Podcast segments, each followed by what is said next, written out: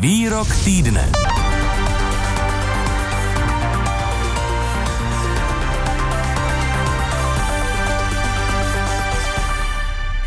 Sportovní celebrity už nemusí dělat květnatá prohlášení. K předání poselství jim stačí výrazné gesto a pár slov. Cristiano Ronaldo, největší hvězda portugalského fotbalového týmu, v úterý na tiskové konferenci okamžitě odsunul dvě lahve Coca-Coly, oficiálního sponzora mistrovství Evropy ve fotbale, které právě probíhá. Před sebe si postavila láhev s vodou a naštvaně zamumlal pijte vodu. Některá média přišla s tvrzením, že Coca-Cola následně ztratila kolem 4 miliard dolarů ze své hodnoty. My o Ronaldových důvodech eh, tomuto kroku a reakcích na jeho demonstrativní čin budeme mluvit se sportovním redaktorem Českého rozhlasu Mirkem Vasičem, kterého teď vítám v odpoledním plusu. Dobrý den. Dobrý den. Jaký může mít eh, ten incident s Coca-Colou dopad na šampionát, portugalskou reprezentaci i samotného Cristiana Ronalda? No, na šampionát to dopad eh, nebude mít žádný, pokud to samozřejmě nebude eh, pokračovat, ale ani eh, tak by nehrozilo nic kromě uvozovkách, nic kromě pokut hmm. portugalskému týmu a Cristiano Ronaldovi vlastně nehrozí vůbec nic, protože UEFA za tohle netrestá direktivně přímo hráče nebo jim nedává pokuty, ale ty pokuty dostávají jednotlivé národní asociace a potom už je na nich, jak si to vypořádají s tím samotným hráčem ale UEFA samotná eh, připomenula nebo vydala takové, řekněme, varování eh, týmům, ať upozorní svoje hráče, ať podobné věci nedělají, že sponzoři dávají do toho turnaje obrovské peníze a že i díky tomu mohou mít hráči takový komfort, mohou být stadiony, prostě všechen ten servis a biznis okolo který je spojený samozřejmě hmm. s mistrovstvím Evropy. To je obrovská akce. Já jen připomenu, že Ronaldo nebyl jediný, také Pogba odendal uh, pivo jednoho ze sponzorů mistrovství Evropy, ale tam UEFA řekla, že to chápe, protože UEFA, uh, Pogba to vysvětlil tím, že je to proti, jemu, proti jeho náboženství, ale i jeho tedy požádali, ať už takové věci nedělá. No ale tak do jaké míry, když se jim tedy za to nic nestane, musí být hráč nějak loajální vůči právě sponzorům šampionátu, když jeho osobně nijak nezastupuje? Nezastupují nebo nesponzorují. Zavazuje ho k tomu něco? Tam je smlouva mezi Národní asociací a UFO a pod tu samozřejmě spadají i hráči a ti jsou vázaní tím, že nesmí narušovat regule toho šampionátu, do kterých se, eh, nebo do kterých eh, patří i tady samozřejmě věc sponsoringu a všech těch věcí okolo. Oni by se o tohle vůbec eh, neměli starat, když to řeknu možná trošku hloupě. Není to jejich věc, mohou si o tom myslet, co chtějí, ale navenek i díky tady té smlouvě, za kterou pokud dojde k jejímu porušení, tak mohou dostávat i asociace velké pokuty, tak to je možná ten jediný smluvní prvek, který váže ty hráče, aby nedělali podobné věci. Hmm. Nakolik se pak fotbalisté mohou svobodně vyjádřit, pokud chtějí eh, říci něco třeba k politice nebo zdravému životnímu stylu? No neměli by to dělat vůbec, pokud jde o politiku a pokud jde o mistrovství Evropy. Samozřejmě ve svém volném čase mohou prezentovat svoje politické názory nebo názory na zdravý eh, život a podobně, ale pokud jsou součástí národního týmu na takovémhle šampionátu, kde jsou daná určitá pravidla, jak jsem před malou chvílí popisoval tou smlouvou mezi Evropskou fotbalovou unii a jednotlivými národními asociacemi, tak by neměli projevovat tyhle svoje názory a UEFA alespoň tedy ve většině případů je dost striktní když někdo projevuje svoje politické názory. Na hřišti by to nemělo být vůbec, za to už ten hráč samozřejmě sankci dostat může. Pokud to zdravý, zdravý životní styl, tak tam možná by přihmouzili hmm. oko, ale samozřejmě co se týče politiky, tak eh, to by se vůbec nemělo spojovat eh, s mistrovstvím Evropy. Eh, oni to rádi propagují všechny velké sportovní organizace, že sport a politika se dohromady míchat nemají, i když samozřejmě všichni víme, že to v reálu není taková pravda, ale aspoň na venek by se to takhle prezentovat hmm. nemělo. V minulosti třeba sponzoři českého fotbalu zvažovali, jestli jim jejich angažmá nekazí pověst, když se tedy reprezentaci nedaří. Děje se to i na evropské úrovni? Co sponzoři vlastně získávají za své peníze? No, oni získávají obrovskou eh, reklamu, protože eh, mistrovství Evropy je i v celosvětovém měřítku velice sledovaná soutěž. možná po mistrovství světa ve fotbale nejsledovanější. Pokud tedy mluvíme o reprezentační úrovni, pokud bychom mluvili u klubové, tak tam je samozřejmě Liga mistrů, to je ještě další hmm.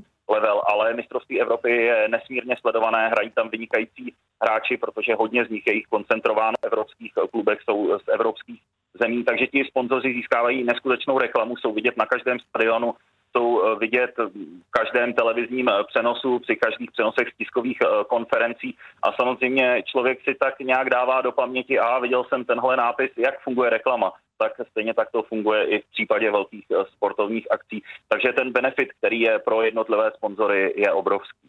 Je vyčísleno, kolik peněz se vůbec točí kolem šampionátu, kolik z toho zaplatí sponzoři? Já se přiznám, že úplně přesná čísla nemám a UEFA to většinou nezveřejňuje, akorát eh, má svoje výroční eh, zprávy a když jsem se podíval do těch minulých, tak eh, největší příjem má Evropská fotbalová unie z televizních vysílacích práv a pak jsou právě sponzorské peníze, ale pořád je to proti těm televizním právům zhruba o pěti, pětina.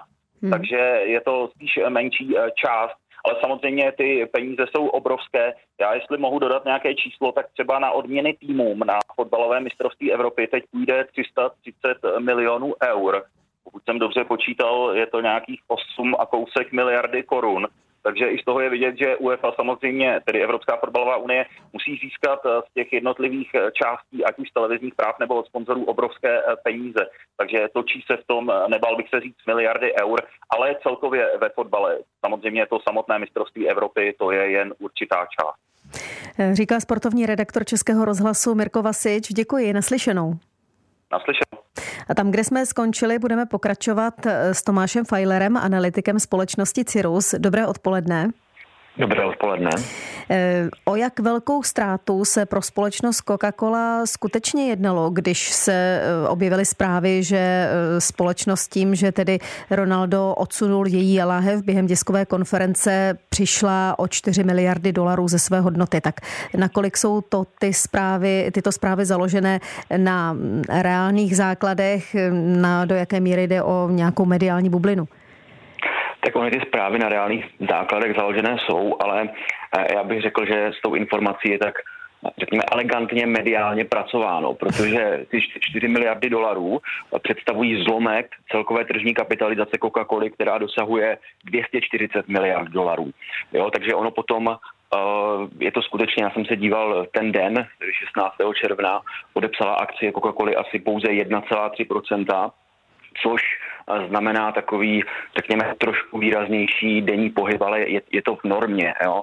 Za posledních, já jsem se schválně díval za posledních eh, za poslední rok hmm.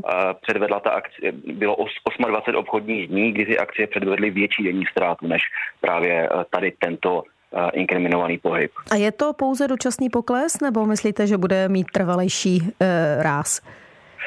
A ono totiž do kurzu akcí promlouvá, promlouvá strašně moc faktorů. Tento v určitou roli se hrál, ale eh, teď z hodou okolností na konci, eh, na konci týdne se do těch akcí promítá to, že americká centrální banka eh, bude zřejmě řekněme, přísnější, co se nastavení úrokových sazeb týče do budoucna, takže i to se hrává vliv. Nejde se na to dívat izolovaně, že Ronaldo něco udělal, že, že Ronaldo vyměnil hmm láhev s Coca-Colou, ale sehrává tam vliv, eh, sehrávají tam vliv i, i, i jiné faktory.